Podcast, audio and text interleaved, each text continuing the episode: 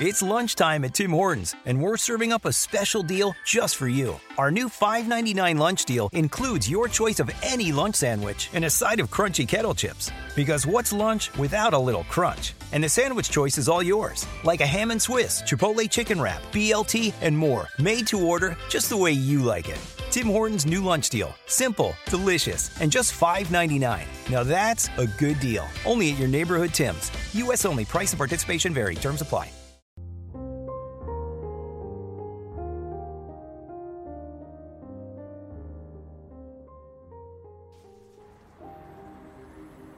About two years ago, when I was stationed in a small town, I was dispatched to a rural neighborhood with very few houses. The dispatcher told me that it was an old lady who claimed that she heard footsteps in her attic while she was in the kitchen. These were her exact words, I'm hiding in the storeroom on the first floor right now. Please hurry, the footsteps are getting louder and something up there is crying. This might sound crazy, but I think there's a ghost up there. The dispatcher told me this exact story, and when I reached the house, I went straight to the storeroom on the first floor, after some searching, and got the lady out of the house. At the time, police cars were sent off in squads of four, so me and my buddy went up to the attic while the other two escorted the lady to the car as she was in shock. So we went up to the attic and we heard all the sounds she was saying, and we turned on our flashlights and we saw it. It was a goddamn ghost, like for real, no kidding. Nope, we saw a ghost for real, no BS, for the first time and all those stories always leave a vague possibility of it being explained by science, but nope. This was a real ghost just walking back and forth and crying. So we shot it.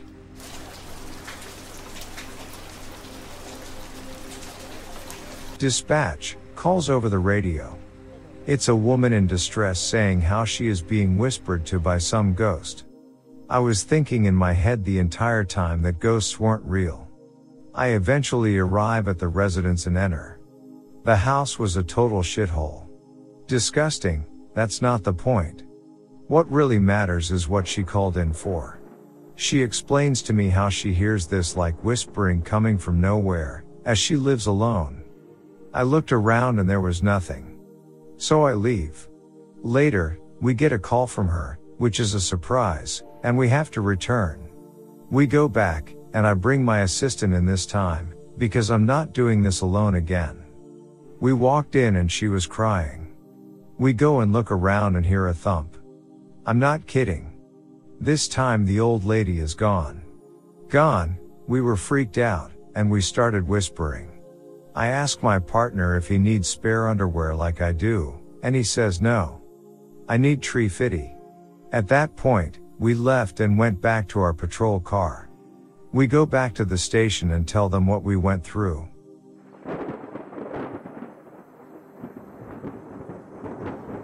I had a call to a residence for a mental evaluation or a 5150.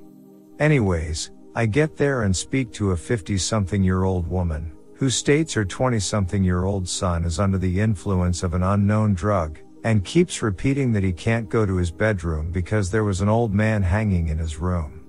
She stated that she was too afraid to enter his room and investigate it for herself because he frequently brings over friends who are drug addicts, and she was unsure whether his claims were true or not. I then go speak to the son, who is clearly under the influence of a stimulant. He goes on to tell me that he was told by a spirit to not enter the bedroom, because his father, dressed in his military Class A uniform, was hanging in his bedroom. I checked the room out, and of course, there was no body hanging in the room. As I'm in the middle of explaining to the mother that there was no body in the bedroom, a veteran officer arrives on the scene to assist me. He pulls me aside and states that earlier in his career, he responded to this residence, and in that same bedroom, he had to investigate the suicide by hanging of an older male subject. He didn't remember all the details, so I looked it up in our report management system in my patrol car and sure enough, the officer was correct. The subject who died was a World War II veteran and had dressed in his military uniform and hung himself. In my mind, I always thought that when they purchased the home, Possibly this incident was disclosed to them. However, I thought the mother would have mentioned it to me if it had been disclosed to her. She was genuinely concerned about her son and the allegations.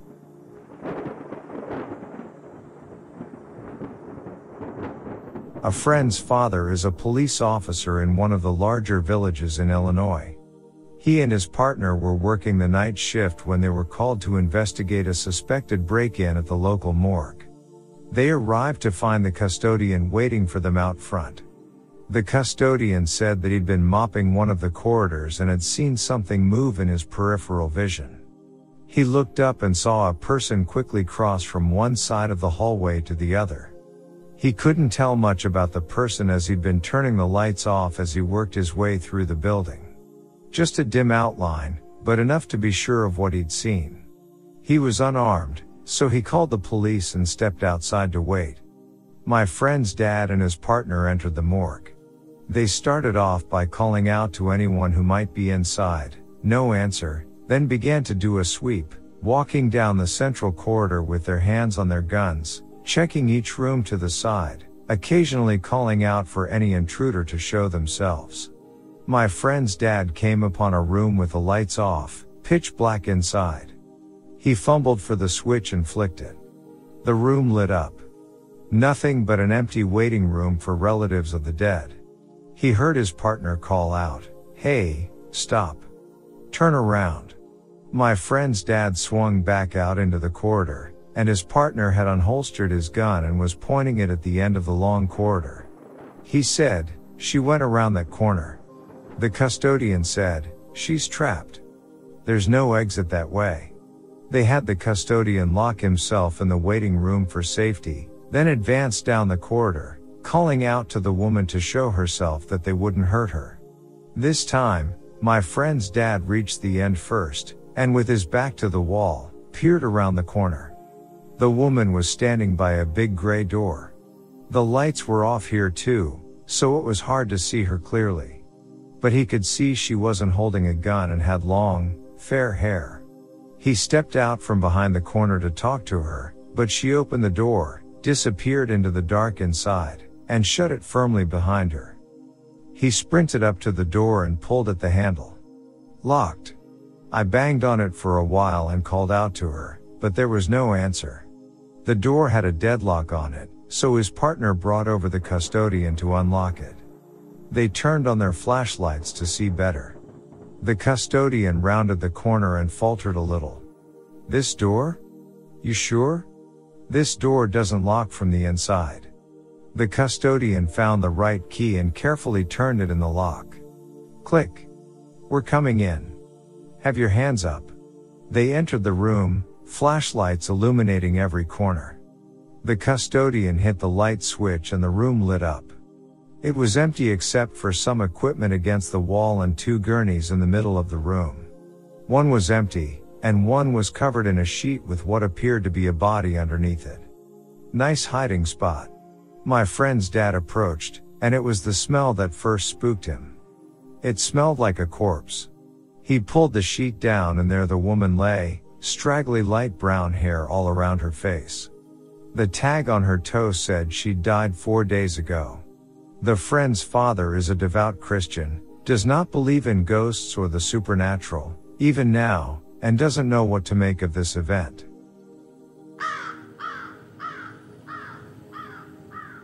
My uncle is a cop in a pretty sleepy town. He used to always go to the cemetery and take naps in his cruiser. He told me how, one night, he was awoken by a sound, and it startled him. He looked out the window and saw a weird glow coming from about 30 yards away. He kept looking, thinking maybe his sleepy eyes were playing tricks on him, but it remained. He decided to go check it out, and as soon as he got out of the car, the glow disappeared. He still walked towards the general vicinity, which was a group of gravestones to investigate. He didn't see anything strange, but just as he was about to walk back to his cruiser, he realized the gravestone he was standing in front of had his last name on it. He said it completely freaked him out and he ran back to the car and locked his door.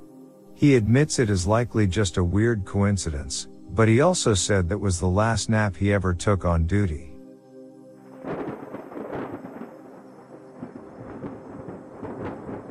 My mom was a police officer. She tells the story of an old woman who called the police almost weekly, complaining that there was a ghost in her house.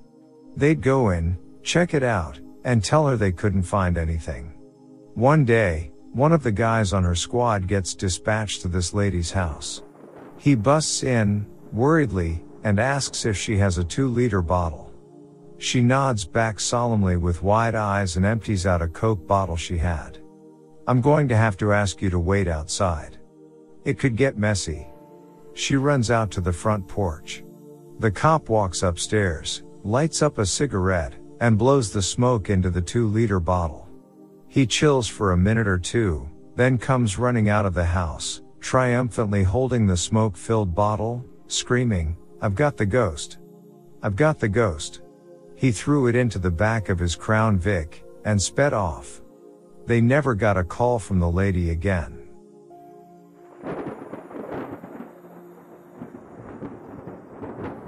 I was a police dispatcher for a couple of years waiting to get picked up by the FAA, and we had a similar story.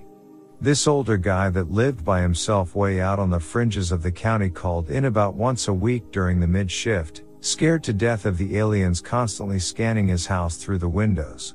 So finally, one of the younger deputies drives out on a slow night and helps the guy put aluminum foil on all his windows.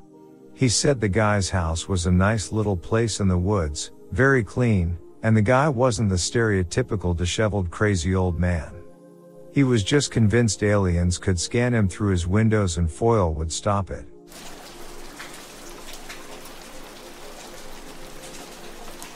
I had a friend who was in the force, and he told me that once a lady called him and said that her husband was trying to communicate with her from the other side. He didn't believe her, but he still went. So when he arrived, he said that when the lady said something and he said he didn't believe in ghosts, he heard a scary sound and throughout the day he felt his head was spinning. This kept going for some days until he later decided to go back with the lady and they hired some paranormal investigation people who filmed the ghosts and it was on TV. I think I have the YouTube link around somewhere. I will look for it. So they found the ghost and then they did like a ritual to kill it. And my friend said that after three months of having those headaches and feeling his head spin, he stopped when the spritty died. I am not a believer in this, but it makes you question and reminds me of a quote from a book I read the other day. Your beliefs will be the light by which you see, but they will not be what you see, and they will not be a substitute for seeing. Flannery O'Connor, Mystery and Manners, Occasional Prose.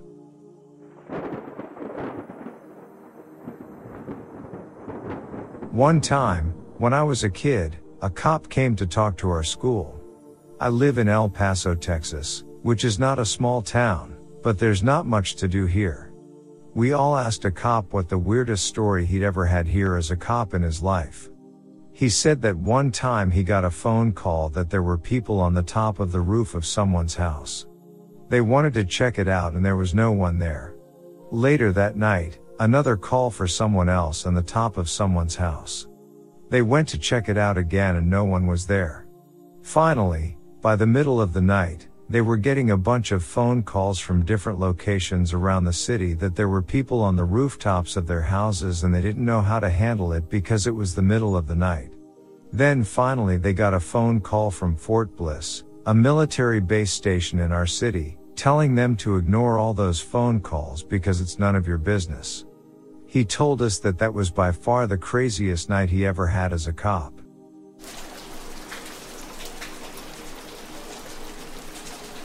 I was a dispatcher in my early 20s for a rural sheriff's office, and I got a call from a man wanting an emergency protective order against George W. Bush. He told me the FBI instructed him to call us for the protective order, and when I asked how the FBI had given him this information, he informed me they were parked across the road from his house and sending messages through the static on his television set. I was new to dispatching and had never gotten such a call when I went back to the report room to tell the two deputies in house about the call. They immediately got up and paid him a visit. It turned out he was suffering from some hallucinations, but he wasn't a danger to himself or others, so they couldn't put him on a psychiatric hold. Their visit did make him feel safer, though, and we never got a call on it again. As much as the stories in this thread can be titillating for readers, the heart of each story is that there is a person in need who is reaching out for help and a compassionate professional who can investigate and provide reassurance and or solutions is exactly what they need. I was sent to a residence where an old woman was upset that the ghost that lived in the attic was listening to the music too loudly. She wasn't upset about the ghost, just that his music was too loud. I had heard of other officers going there before and just talking with her and shrugging it off. When I got there, I met with her on the porch. She was a sweet little old lady who couldn't hear Wheel of Fortune or whatever was on TV because of the ghost music. I didn't hear any music, but figured that since she did, I ought to do something. She had one of those attics with the old school door you pull down that has stairs on it. I pulled that down and crept up the stairs slowly, just in case there was a homeless person sleeping up there or something. When I finally got half my body up into the attic, I looked around and found no one or nothing. I asked her if she still heard the music and she said she did. Not knowing what else to do, I loudly said, this is the ex-police department. I am here on a noise complaint. The homeowner requests that you turn the music down as it is disturbing her. I stood at the top of the stairs slash door thing for a few, then looked back down at her. She stood there looking at me unchanged, then suddenly smiled. She said, Oh, thank you so much, young man and walked into her living room. I climbed down and closed the attic. She turned her television on, smiled again, and thanked me again. We haven't been called back there since. I still stop in once in a while to see how she is, though. She said that the ghost is much better now about his music but still plays it loud from time to time, just not enough to warrant calling the police. I like my job, I have a front row seat to the greatest show on earth. Not dementia, just humans in general.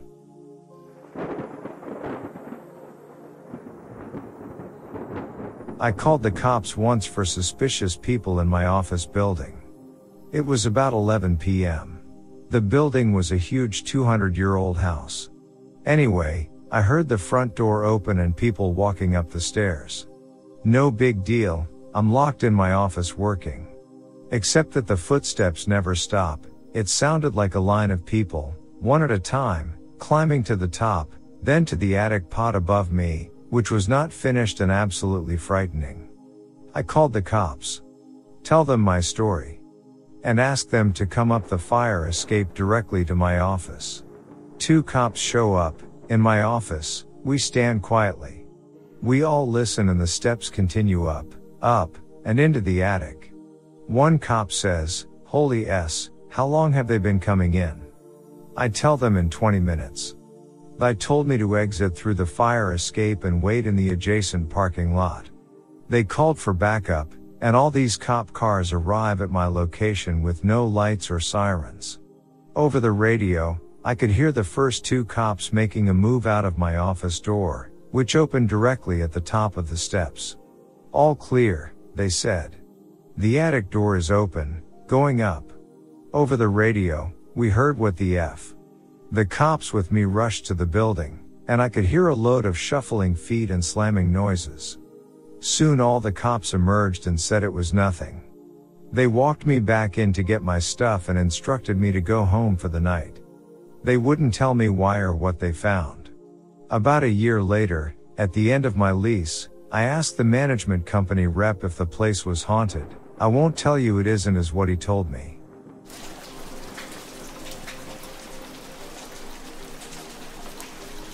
My uncle used to be an officer, and one night while out on the beat, he received a call from an elderly couple out in the boons. So he and his partner went to check it out. When they got there, they approached the elderly couple's house very nonchalantly because it was the boons and they figured the couple had called in some kind of animal report. Nope. The couple had called in a report of strange chanting noises coming from behind their house by a bayou. Well, my uncle said, I'm using his own words here, no way am I going near a goddamn bayou at 2 in the morning, to which his partner replied, fine, stay by the elderly couple, they'll protect you. So, as I recall, the partner walked off to the bayou and was gone for roughly three minutes before he screamed for your uncle. They didn't find anyone there, but they did find a small voodoo shrine with a freshly killed chicken. My uncle and his partner kicked the shrine and the chicken into the bayou and told the elderly couple that they just saw a gator in the water and that it was probably the gator using a mating call. From what my uncle told me, they booked it right the goddamn hell right out of there and never went back. Not exactly a ghost story, but paranormal nonetheless.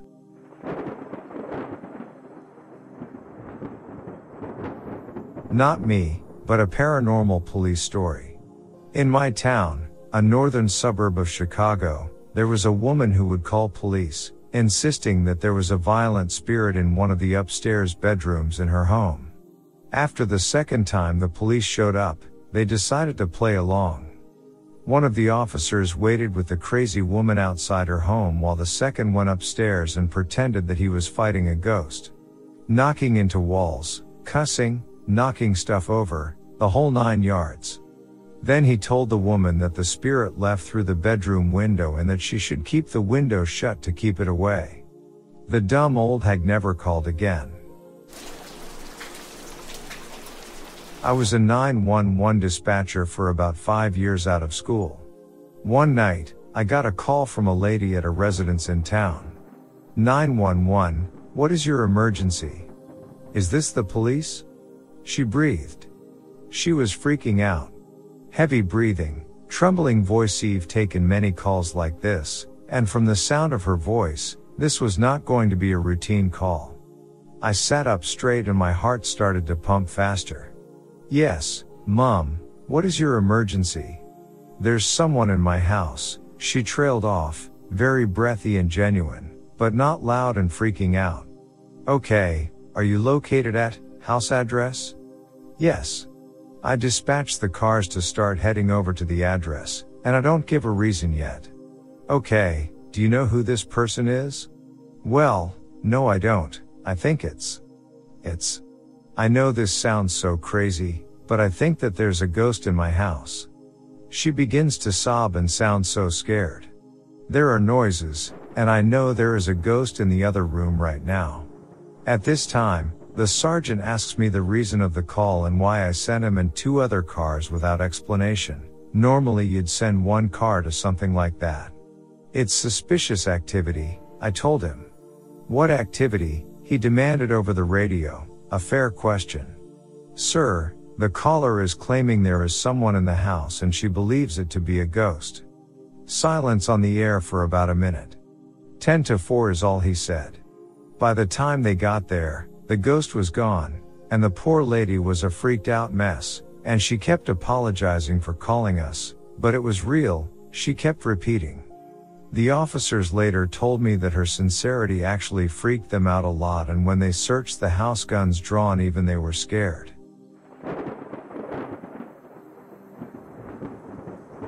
We used to get calls routinely to a house in town where the lady was absolutely certain her house was possessed by a demon.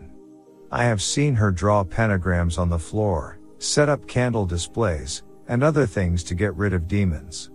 Up to and including a Catholic priest doing an exorcism of the house. One day I show up and she's telling me how it's progressed and she can smell the demon. All I smell is natural gas. I stopped her from attempting to light her cigarette, pushed her outside, shut the oven off, and called for fire to vent the house. Soon after this, I finally convinced her family to place her in a facility. I had a guy who was convinced the CIA and Homeland Security rented all the apartments around him and were coming through the walls at night to whisper in his ear and plot to kill him. He went there almost every day for two weeks before the VA decided to house him in their mental ward. I recently had an old man, 89, call and was convinced the aliens were talking to him through the fire sprinklers. Upon talking to management, He found out his wife had died in the last couple of months, after some 60 plus years of marriage. It was a sad deal, you could tell the loss of his lifelong partner had completely broken his mind. Luckily, the family was already involved and got him into a solid care facility. Overall, though, people should have no need to invent monsters. They're all around us.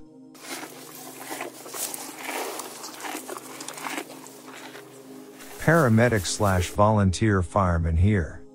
We covered a town in the middle of nowhere. We got a call from Woodchuck City, as we call it, which is a trailer park with all of the chaos you'd associate with an alcoholic meth scene, but without the alcohol and meth. They were just lazy, crazy Seventh day Adventists. The call was FNRP, found non-responsive, with slash weak pulse, so we rushed out there. These are usually overdoses or strokes, so time was important. I got there and when I came in there were four or five adults, all wearing their church clothes, black pants, white shirts, women in blue or gray gowns, which threw me off because it was about two in the morning on a weekday. Their Sabbath is Saturday, I think. I kneel down next to her and feel her wrist. Cold as ice. My guess is that they're wearing their clothes because they knew she was dead, and the minister was on his way for last rites or something. The paramedic with me asks if we should defrib, and I shake my head and try to verify there aren't any vitals. Nothing. Their dog starts growling at me, and I'm thinking he doesn't like me touching her. I ask them to get rid of the dog, and he starts howling. Then the dog just stops. At the very moment the dog stops, a light blows out, and the dead person sits up, says make sure, victim's sister, gets the hell out of her place, and slowly lays down. My partner and I are freaked out, as I was certain that the woman was dead, but nobody else is. My partner starts going through, checking to see if I messed up. Nope, still dead, though the skin is changing slightly. We call in the coroner, who has to come out from the other part of the county, nearly 40 minutes away. The sheriff radios in and says there'll be a few minutes, as a tree has fallen on a cabin a few miles away. She later found out they had called the sister, and she hadn't taken two steps out of her place when a tree fell on her cabin, totally destroying the bedroom in which she slept. I don't know if it fell directly on the bed, but, at that point, I didn't want to know any more about anything that happened that night. Not that I think anything paranormal was at work here, but it certainly wasn't normal what I saw.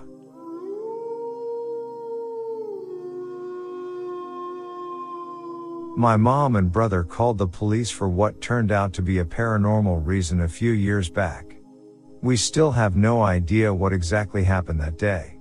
I was staying at my mom's and had a terrible hangover, so I decided to take a nice stroll to the small wooded bayou that was visible from the house but was far enough away that sound wouldn't really reach if you yelled. I ended up sitting by the water on a log since it had been raining a lot and everything was muddy with my back to the woods, just enjoying the wind, flying birds and water sounds. Ten minutes later, I heard angry yelling and turned around to see my brother running my way with a baseball bat. My brother's a very non-violent guy, so seeing him looking that pissed off scared the crap out of me. When he got closer, I realized that it wasn't me he was running at, but someone in the woods. He told me to run to the house and lock the doors. The police were on their way. Once home, my mom was by the door in hysterics, saying she tried to call my cell to warn me, but all she got was cracking static. My phone was fine in my pocket, and we later tested it and concluded nothing was wrong with it. She says that she saw a large pale man staring at me from the woods as I was sitting.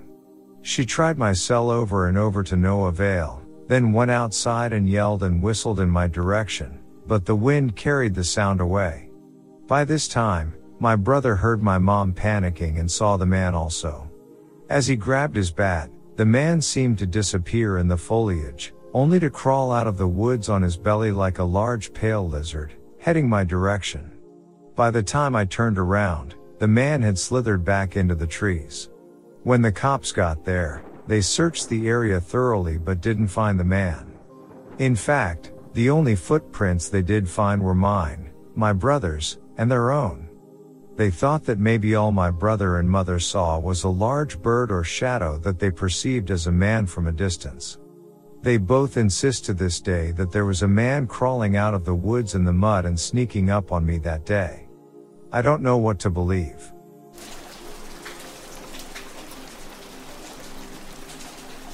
Not a cop, but I called them on it. I was driving around 2 a.m. I should tell you, I'm an alcoholic and haven't had a drink in a while, and being as bad as I am, it's very possible to hallucinate or seizure. Dangerous, I know, but I was driving in the middle of nowhere. Anyway, I saw a naked man in the middle of the freeway on the left side. I live in the United States, so he was walking towards me on my driver's side, wearing only a cowboy hat and walking a dog. I thought about it and thought I had to pull into a gas station and get booze as I didn't want to be put in a detox center for a few days or locked up or whatever. But I figured I'll call them anyway since it will be hard to find me since I'm in the middle of nowhere. So I call and tell the lady everything I saw. She asks me where and says please hold on a minute. I'm thinking oh, they think I'm nuts, here it comes and I'm thinking how the F I'm going to get out of this one. I tell her I was driving all night and working all day, so I could just be tired, and she assures me, don't worry, you're not going crazy, he's been reported. I tell her, thank Christ, I thought I was losing it and she laughs and says that a few others thought the same since it was so random. So yeah, no ghost or losing my mind, just some messed up dude. I wonder what his story was, but I ain't stopping to talk to that dude.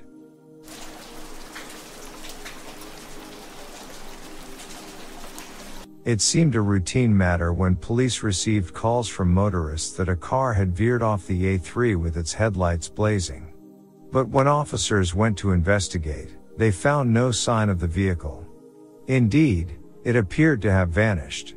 A further search was ordered, however, with chilling results. A wrecked car containing a man's skeleton was discovered 20 yards from the reported crash scene and buried in twisted undergrowth. Its lights were off, the car's battery had long since died, and the body was badly decomposed. Surrey police said yesterday they believe the crash happened in July this year and that the driver's body had lain undiscovered for five months. Motorists are now wondering if what they saw was a ghostly apparition of the original crash on the Portsmouth to London Road at Burpham, near Guildford, Surrey. The driver has been identified as a 21 year old man last seen alive in London on July 16. A police spokesman said, the family have been informed and confirmed that they reported him missing in July. We do not yet know why he would have been traveling in Surrey. His identity was established after checking the registration number of the E-registered maroon Vauxhall Astra. Police were withholding his name last night. It is understood that they wished to carry out an official identification using dental records. Surrey police were called to the scene at 7:20 p.m. on Wednesday after reports of the accident were phoned in. When they arrived, they found nothing, and it was not until officers began poking around in the undergrowth that they discovered the car, nose down in a ditch, impossible to see from the road. A police spokesman said last night, we believe the car left the road and ended up in the ditch surrounded by trees and undergrowth during July. It doesn't appear that any other vehicles were involved. It was then the summer months and the car was covered by the trees and undergrowth. Although it was only 20 yards from the road, it could not be seen and there were no footpaths close to the spot. The car had obviously been there for a long time, and thousands of motorists would have passed the spot every day. Although the car was not clearly visible, it is possible people may have seen it and just not thought to report it. Sergeant Russ Greenhouse, of Surrey Police, added, the car was discovered as a result of a report from members of the public who thought they saw a car's headlights veering off the road. The officers could not identify that collision but they had the presence of mind to search on foot and they found this car.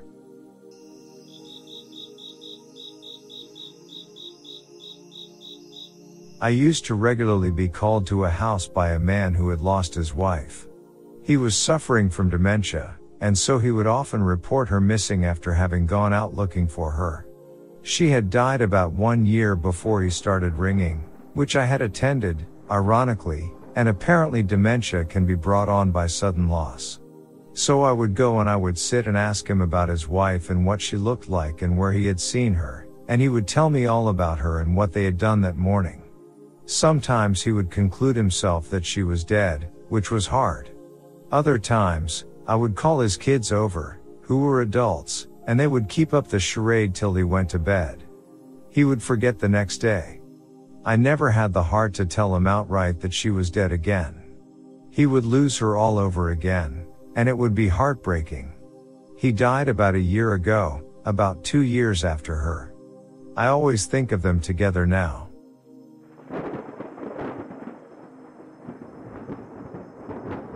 I'm not a cop, but about seven years back, when I was still in elementary school, we used to have these neighbors who lived next to us. My little sister was friends with their daughter, and everything was fine. From our kitchen window, we could see their whole yard. On one evening, my mom was making a meal and noticed it was my sister, her daughter, the neighbor, and one other blonde girl. Nothing seemed out of the norm until she talked to the neighbor's mom. She asked who was over because they seemed to be having fun, and the neighbor was confused because she thought it was only my sister who was over. They then approached the two little ones and asked who the blonde girl was, and they were just as confused as the neighbor's mom. Everyone was confused and frightened, especially my mom, who saw the ghost. To this day, she can describe the girl that she saw with them. It kind of gives me the creeps. My friend lived in an old Victorian house from the 1800s, easily the oldest house in a town of 70,000 plus people, complete with a bowling alley in the basement. I was walking through his house with a friend while he was having a house party. We go to the top floor, which is basically a carpeted attic, and start looking around. I'll never forget this feeling. There are old black and white pictures from the 1800s hanging on the walls of little kids and creepy old people. We both start getting this innate sense that someone is watching us. We haul our asses downstairs. I asked my buddy who owns the house if he's ever seen anything paranormal in his house. He looks at me with the straightest of faces and says, yeah man. I kid you not, at least once a month I'll wake up at 2 a.m. on the dot in a cold sweat. Last year, I woke up at 2 and looked at the end of my bed to see the outline of a figure standing at the base of my bed. I noped out of that house and haven't been back since. Luckily, he sold the house last year.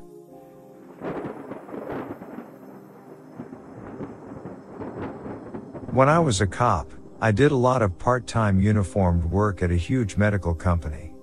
They had a large off-campus office that needed to have the alarm turned on every night. After working there for several years, I went to arm the building. There were no cars in the parking lot, and a conference room off of the front entrance had a light on, so I turned it off and walked towards the alarm panel.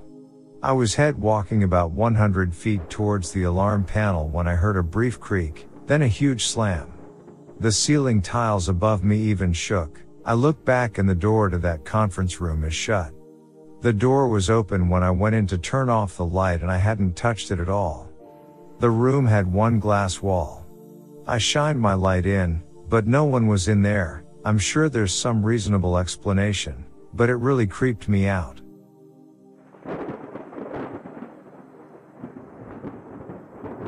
My aunt is a police officer. They got a strange call once she was dispatched as she gets to the house and knocks on the door. The guy answers, wearing a tinfoil hat. My aunt starts to speak and he hushes her and beckons her to follow him inside. She follows him in and he leads her into the living room. Sitting on the living room floor are bags upon bags of cat litter. He sits on the pile and tells her that the cat litter is fuel for the mothership and he's hiding it from them. The tinfoil was so they couldn't read his thoughts.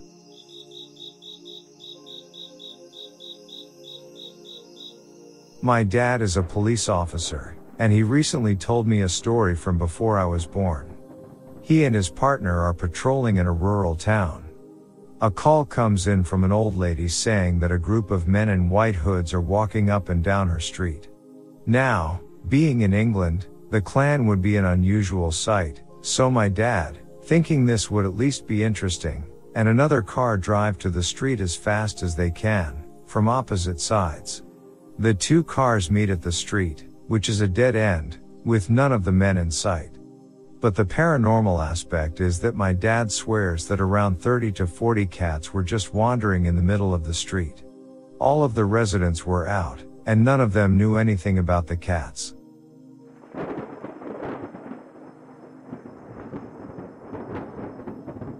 I never called the cops and it's probably my eyes playing tricks on me.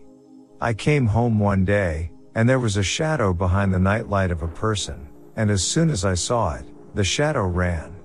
I looked at the light since I figured it was a bug or something, but there was nothing. I looked to the left and the shadow was just standing to my left. There's low light, but he's clearly visible and runs to his left. I followed because I thought it was interesting that my mind was creating this shadow person. I followed it downstairs to the basement, and it disappeared. I said that was weird. And right then it got weirder. My dad's friends' kids were visiting us from the UK. They said that the shadow that's running around is weird too. I kept a straight face, but I was thinking, WTF? I asked them what shadow? Apparently, it's been following them for years. So five years after my first encounter, I see this shadow in broad daylight, standing around just watching me from the corner of my eyes several times a month. Anyway, I don't believe that stuff, so I know it's just in my head.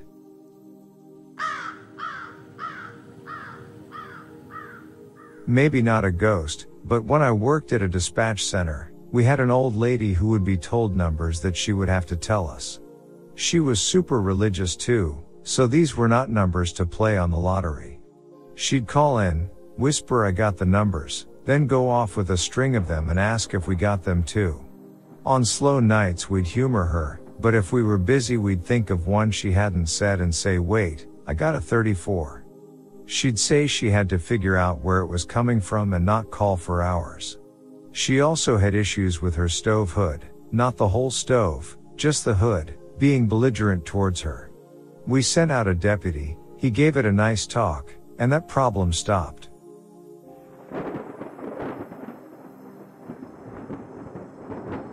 I was a 911 dispatcher, so I know that I've sent officers on a paranormal call.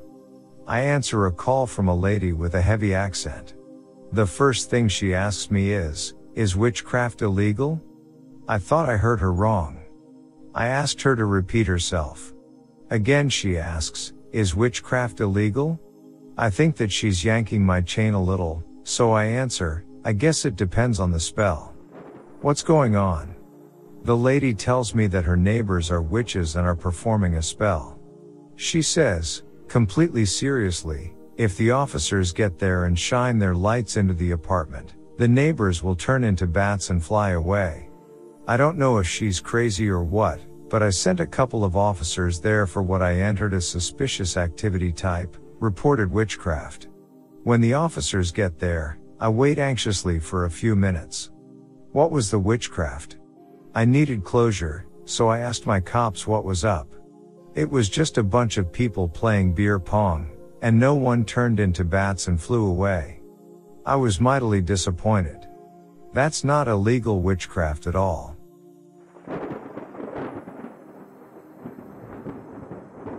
I am a 911 dispatcher, not a cop. I'll always remember Mr. Blue, we'll call him. A nice old man living in the middle of the desert.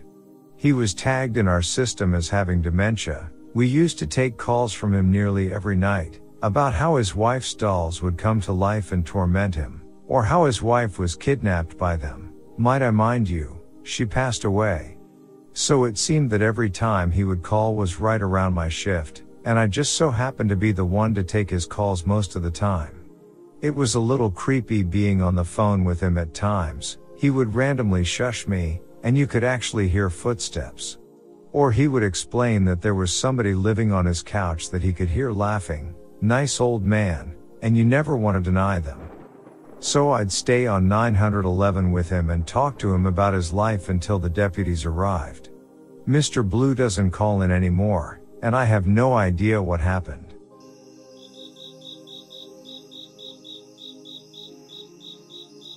The cops were called out before us to a domestic because neighbors in this shithole government subsidized housing complex in the ghetto reported screaming and banging. Now, this place is notorious for being in one of the worst neighborhoods the city has to offer, and is riddled with drug dealers and guns and prostitution and human trafficking. So for somebody to actually report a domestic, it has to be a bad one. The cops get there first, make a scene, then nope right back out of the apartment, and call EMS for a psych patient. My partner and I don't get told any of this background information. We just get sent for a psych call and told PD is already on scene. We drive up, park the ambulance, unload the stretcher and jump bags, and double check that all doors and compartments are locked because we know from experience that there's about a 1 in 5 chance that someone will try to bust in and steal drugs while we're upstairs. We walk into the stairwell and there are four cops waiting for us. These are all cops we work with regularly and drink with on our off time and they are all experienced officers with years of experience dealing with the ugliest things this bad neighborhood can produce. And they are literally, physically, shaking. I ask them what's going on, and one of them, chalk white, says, there's a possessed guy upstairs. I realize the officer next to him is clutching a rosary. So I'm pretty agnostic at this point in my life, and my partner, the Baptist, really just goes to church a couple of times a month because his wife thinks it's important for their children to be brought up in the church. Neither of us are die-hard Irish Catholics like you see commonly throughout police and fire departments even here in the South. So we laugh it off. The officer gets angry with us and says that this guy upstairs has been acting oddly for weeks, according to his family, Mexican immigrants. No idea if they were legal or not, and about 30 minutes ago he started screaming at them that he was going to eat them, that he was being dragged back to hell because he had broken the agreement, and then started begging Maria Immaculata, the Virgin Mary, to save him. They tried to restrain him, but he was too strong. Then he started foaming at the mouth and putting his hands into the holy candles they have on their shrine to the Virgin, and started screaming in a language none of them recognized, at which point their neighbors called. I rolled my eyes at all of this, because this is not the first psychotic break call I have worked on, and because all of these symptoms are completely typical of that. I was not surprised the man would claim to be possessed, as Catholic mysticism has an extremely strong influence on the immigrant Hispanic community in our city.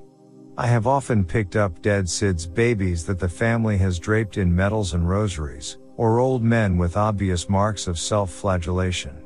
It's just part of working in the barrio, and it stopped freaking me out years ago. I say something to that effect to the cop, and he looks at me like he wants to throttle me.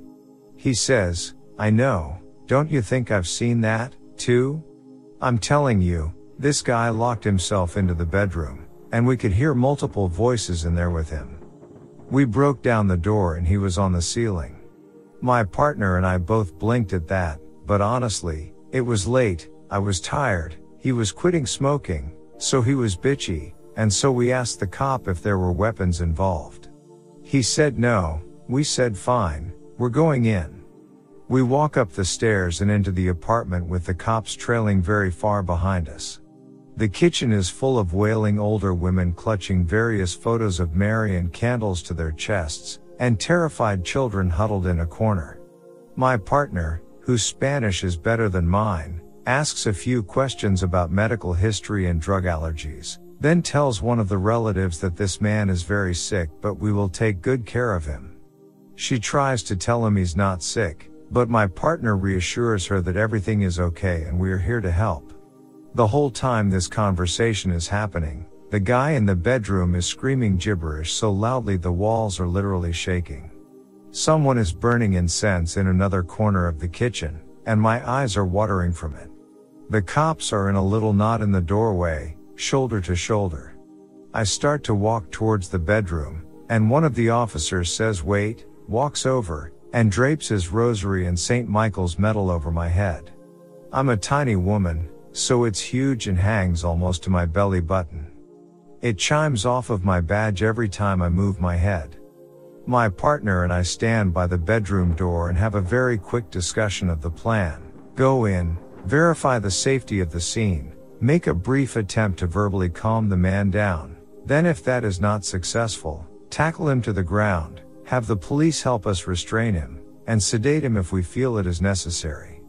We have both done this dozens of times, sometimes just the two of us without police backup, so we are honestly not that worried. We open the door and walk into the bedroom quickly but calmly, our hands visible, and my partner politely addresses the man by his name and asks how he is feeling today. The bedroom is lit by a single small desk lamp. The man is crouched in the far corner, head down, and when my partner says his name, he picks his head up. The way he did it was disturbing, completely lacking in self-awareness, the way a dog will when you call it.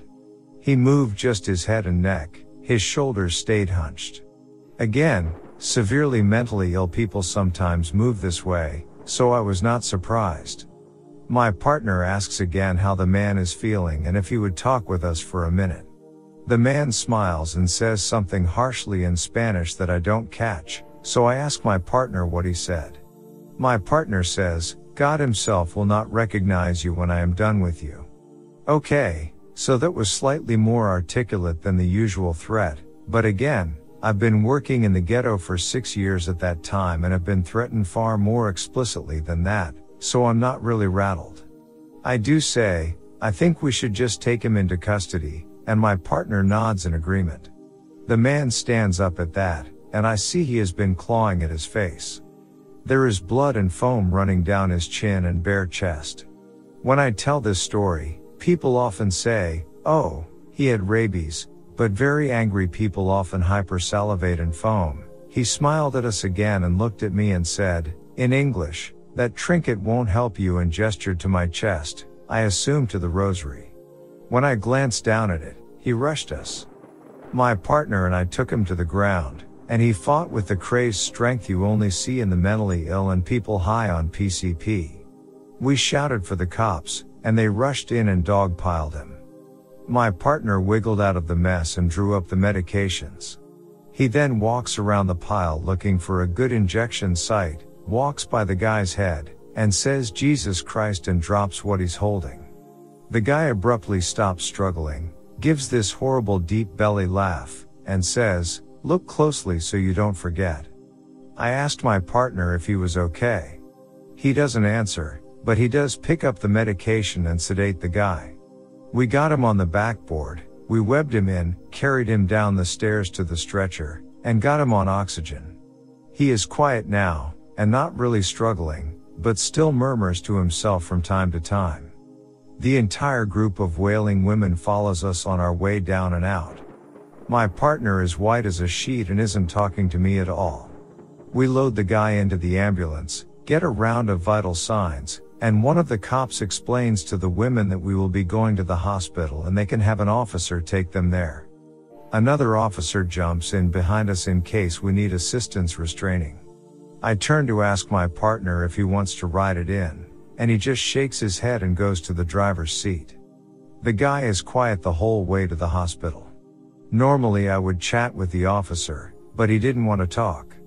He kept his eyes glued to the guy and a hand in his holster. We got to the hospital, dropped him off with the ER nurse, and my partner excused himself and said he was going to the chapel. I almost went after him but decided to leave well enough alone. I wasn't really shaken up, honestly, but I was worried about my partner, because he doesn't spook easily. I went and cleaned the ambulance myself, got us both a cup of coffee, and went to find him. He was kneeling in the chapel and praying. I waited until he was done, handed him a cup of coffee, walked him back to the ambulance and, when we were safe in that warm, brightly lit little space we always debrief in after calls, I asked him what was wrong. He looked at me and said, his eyes were wrong. They weren't human. I waited a moment, but he didn't say anything else. I said, as nicely as I could, dude, I think you just got rattled by everything. I know it was freaky, but it was just a bad psychiatric call. You know how those are. He shuddered, looked at me, and said, I know what I saw. They were wrong. I've never seen a psych patient or a dead person or anything else with eyes like that. And then he told me never to speak of it again.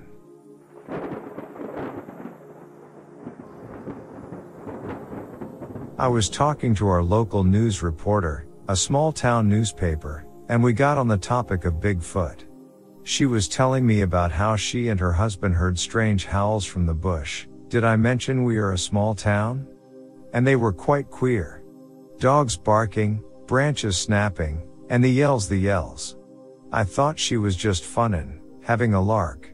I started chuckling, or chortling. I'm a heavy guy and I forget do big guys chuckle or chortle? And she shoots me this dead serious look, so I smarten the heck up. She's telling me about how her husband tried to calm the dogs down but they wouldn't stop barking at these strange yells. She is dead serious. And then she says she called the cops. Dead serious I called the cops to check it out. I don't want Bigfoot around here. What if our dogs go missing? Surprisingly, the cops come, have a brief look around, and go on their cop-like way. She was livid that they did not investigate further, with guns, and flashlights, and hounds, and long stakeouts, like in that movie with Emilio Estevez, what was it called again?